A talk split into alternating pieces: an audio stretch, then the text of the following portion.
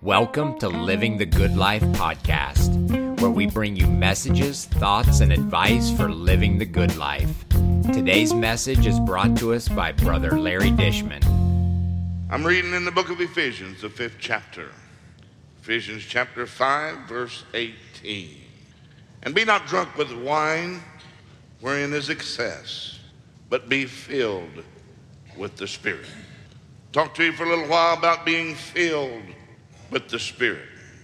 We know the Holy Spirit is real because the Bible says so. We know the Holy Spirit is real because we have the witness of the Holy Spirit. We know the Holy Spirit indwells every single believer.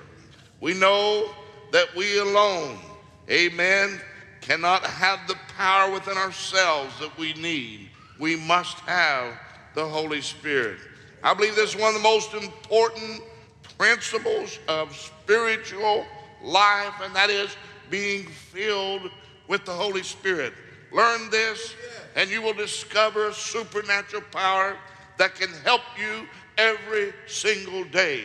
And we need help as the people of God every single day. As far as possible, I would like for us to lay aside all controversy and impress upon our hearts the great need to being filled with the Holy Spirit. We all need to be filled with God's Spirit. Some questions immediately rise as we introduce a subject like this. What is the filling of the Holy Spirit? What difference does it make in our lives? And how does it happen? But the preeminent above all others is this Am I filled with the Holy Spirit? What would be your answer? Friend, we desperately need this filling of the Holy Spirit more than anything else. We need to learn how to depend upon the Holy Spirit. Uh, there's an old song I used to sing Flow through me, Holy Spirit, flow through me. It ought to be our desire as Christians to allow the Holy Spirit to flow through us, not for our own personal advantage, but the song says, a useful vessel let me be. The only way that we can be a useful vessel, and that is as the Holy Spirit can flow through us. Amen. I tell you, dear ones, as we look at this passage of Scripture, it's what happens, you know, when you tell your children, all right, I want you to go out there, there's a snow coming, and I want you to go out there and rake the leaves. And so your children go outside and they're out there for a little while, and then you notice all your children's back inside. And you think to yourself, that was fast. How'd they get all those leaves raked that fast? And you go out there, and there's a lot of leaves still there in your yard. And you ask the children, I thought I told you to go out there and rake the leaves. They said, We did. Well, I wanted you to rake all the leaves. Well, you didn't tell us to rake all the leaves. You just said go out there and rake the leaves. You didn't say rake all the leaves. And so, once again, you say, All right, I want you to go out there and rake and rake and rake until you get all the leaves raked up. And that's what Jesus said. I want you to be filled with the Holy Spirit. I want you to stay in a place where you're under the Spirit's control. I want you to allow the Holy Spirit to lead and guide you and direct you in all that you say and do. The filling of the Spirit is not a once and for all experience. Don't tell me I got saved 50 years ago and got filled with the Holy Ghost. It's not, my friend, a once and for all experience. You keep doing some things, not just one time. Amen. It's compared here in the Word of God. Be not drunk with wine, wherein is excess, but be filled with the Holy Spirit. A person who drinks, he just don't get drunk one time. He just don't drink alcohol one time and then he's finished for the rest of his life. No, he keeps going back to the bottle. He keeps going back and he keeps going back.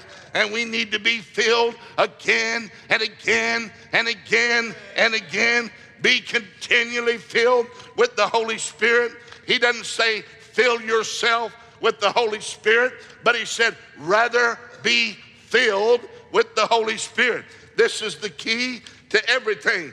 Be filled with the Spirit means that the Spirit of God is doing a work in your life and not man. Now, I draw two important implications from this truth. The Holy Spirit is ready and willing to fill us at any moment, but we must make ourselves available to Him. Are you making yourself available to the Holy Spirit? Friend, when you need to be filled with the Spirit and it becomes your great desire, you will be filled with the Holy Spirit. But my friend, we can take an attitude, a nonchalant attitude concerning the Spirit of God. But over and over again, how we need this filling of the Holy Spirit. This command is in the plural, as if Paul was saying, Let each and every one of you be filled with the Holy Spirit. On the other hand, the command means it is for every Christian. Someone said, I'm not a preacher. I'm not a Sunday school teacher. I don't have a job in the church. It's for you, friend. You are to be filled with the Holy Spirit. God intends, God desires that every one of his children be filled with the Holy Spirit. But there is a sense in which this also is a corporate command. The church, as the church, needs to be filled with the Holy Spirit. That is, the filling of the Spirit is not something for my personal edification. The filling of the Spirit is not the same as the baptism of the Holy Spirit. Being filled with the Holy Spirit is not the same, my friend, as being sealed with the Holy Spirit. Every saved person has the baptism of the Holy Spirit. Because the Bible says in 1 Corinthians 12 13, for by one Spirit are we all baptized into one body, whether we be Jews or Gentiles, whether we be bond or free, and have all been made to drink into one Spirit. Every believer is indwelt by the Holy Spirit from the moment of their conversion. Romans 8 9 says, But ye are not in the flesh, but in the Spirit, if so be that the Spirit of God dwell in you. Now, if any man have not the Spirit of Christ, he is none of his. You can't find no place in the Bible where it says, receive the baptism of the Holy Spirit. Amen. It comes automatically when you get saved. You're placed by spiritual baptism into the body of Christ. Nor can you find any place, and the Bible says, be ye sealed with the Holy Spirit. That also happens at conversion. Ephesians 1:13 says, In whom also ye trusted after that you heard the word of truth, the gospel of your salvation, in whom also after that ye believed, ye were sealed with the Holy Spirit of promise. Ephesians 4:30 says, And grieve not the Holy Spirit, whereby ye are sealed unto the day of redemption. 2 Corinthians 1:22, who hath also sealed us and given us the earnest of the Spirit. We're never commanded to be baptized by the Holy Spirit or to be sealed with the Holy Spirit, but we are commanded to be filled with the Holy Spirit. So this is not something that automatically happens every day of your life. It's something that must be sought after. It's something you got to meet the conditions for to be filled with the Holy Spirit. Amen. Now I want you to listen to me.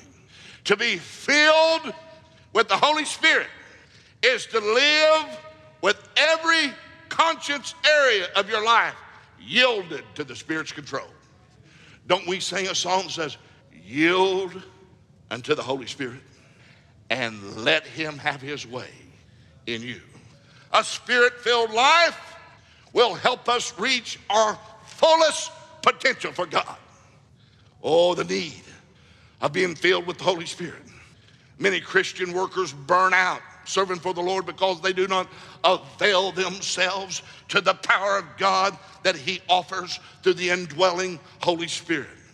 And so, the subject of our text, the Spirit filled life, is vital for every Christian to understand and practice. The Christian life is not difficult, it's absolutely impossible without the power of the Holy Spirit. Jesus said in John 15, 5, I am the vine, ye are the branches. He that abideth in me, and I in him, the same bringeth forth much fruit. For without me, you can do nothing. He repeatedly promised, I'm going away, but I'm going to come again. Amen. I'm going to send the Holy Spirit as a divine helper. And we read about that in John, the 14th chapter, verses 16 through 17, where he said, I pray the Father, and he shall give you another comforter, that he may abide with you forever, even the Spirit of truth, whom the world cannot receive, because it seeth him not, neither knoweth him, but ye know him, for he dwelleth with you and shall be in you. Verse number 26 says, But the Comforter, which is the Holy Ghost, whom the Father will send my name, he shall teach you all things and bring all things to your remembrance, whatsoever I've said unto you. So the Christian life must be a spirit filled life. Friend, this is why the Bible says the letter killeth. Not only is there no life in it, but the letter killeth. But the Spirit giveth life. To walk wisely and redeem the time in these evil days, to understand the will of the Lord and live in the light of it, we must be filled with the Holy Spirit. That's what the context of this passage of scripture is dealing with. To live wisely in the evil days, you must live continually under the control of the Holy Spirit. But how much control does the Holy Spirit really have over you? Amen. If you and I are going to experience the fullness of the Christian life, then we must learn how can I be filled with the Holy Spirit. Note the contrast of wine and the Spirit.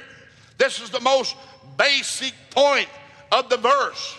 There's a direct parallel drawn between being drunken with wine and being filled with the Holy Spirit. What precisely is the point of the comparison between wine and the Holy Spirit? The issue is influence and control. If a person drinks enough wine, his mental process will be affected. His decision making ability will be radically altered, almost always a negative result. What's this tell us? The Holy Spirit, when He fills us, we will be changed. It will make a difference. The filling of the Holy Spirit produces a change in our behavior. In the book of Acts, once timid disciples became flaming evangelists for the Lord. Amen. Just as a person filled with wine is under the influence or the control of that wine, the person who's filled with the Holy Spirit is under the control of the Holy Spirit. What is the fullness of the Spirit? That means you're constantly and consistently walking a life that's yielded to the Holy Spirit so that the fruit of the Spirit is characterized in your life. Yes, friend, we need to have a desire that we want to experience all of the Spirit's fullness and power that He is pleased to give unto us. Some say, oh, once you get filled with the Holy Spirit, you won't be tempted anymore and you're not going to have any problems. Everything will be solved. No. If anybody in the Bible was filled with the Holy Ghost, it was the Apostle Paul, and he had all kinds of difficulties up to the time of his death. And he was filled with the Holy Ghost. Amen. Friend, being filled with the Holy Ghost does not shortcut the need to discipline myself for the purpose of godliness. Being filled with God's Spirit will not produce instant maturity or deliver me from the difficult situations that require steadfast perseverance. Let me tell you, friend, people talking about getting filled with the Holy Ghost and they're walling around in the floor. The Spirit of God won't knock you powerless, it will give you power. The Spirit of God won't put you out of your mind, it'll put you in your right mind. The Spirit of God's not going to put you down on the floor walling around uh, like you're having some kind of attack. Friend, it's going to lift you up. Amen. It's going to give you power in your life to live different and be a light in this lost and dying world. Examples in the Bible. Jesus was full of the Holy Ghost, the Bible says, in Luke chapter 4. And Acts chapter 6, listen to what it said. The apostles, the early church was to select seven men of good report. What else? Full of the Holy Ghost. One of them was Stephen, a man full of faith, full of Holy Ghost. They would go out to, they would go out and look for people, look for some men. Here's what I want you to look for men of good report and men that's full of the Holy Ghost. If everybody is full of the Holy Ghost, there'd be no reason to put that in there. But they were looked for men that was being led by the Holy Spirit. Later in Acts 11 24, says, Barnabas is described as a good man, full of the Holy Spirit and of faith. So the phrase full of the Holy Spirit describes a person who habitually lives with every area of his life under the control of the Holy Spirit. He's not a self willed man, but a spirit controlled individual. And here's the way it works as you grow in the Word, the Spirit reveals to you new areas that you need to surrender to His control. So, as you do this, your capacity for being filled with the Holy Spirit expands over time. Amen. See, when you first get saved, you surrender to God everything you know. But there's a lot you don't know. And there's probably still a lot we don't know. So as we sit under the gospel with a faithful pastor as you have, greater understanding comes. And isn't it amazing how you can go in the service thinking you're doing fine till the man of God gets up in the pulpit and an area of your life that's not been surrendered to God is made known to you. You make a trip to the altar you surrender that area to the Lord. Now He fills that place that He didn't have at one time. This one of the factors. Amen. The difference between a church that's alive and a church that's dead. Both churches may have the same Bible. Both churches may sing out of the evening light songbook. Outwardly, they may look very much the same, but one's alive, the other's dead. What gives the life? The Holy Spirit gives the life. It makes the difference. We need the filling of the Holy Spirit, not simply for ourselves, but for the reformation and the revival of local churches everywhere. So the issue is control.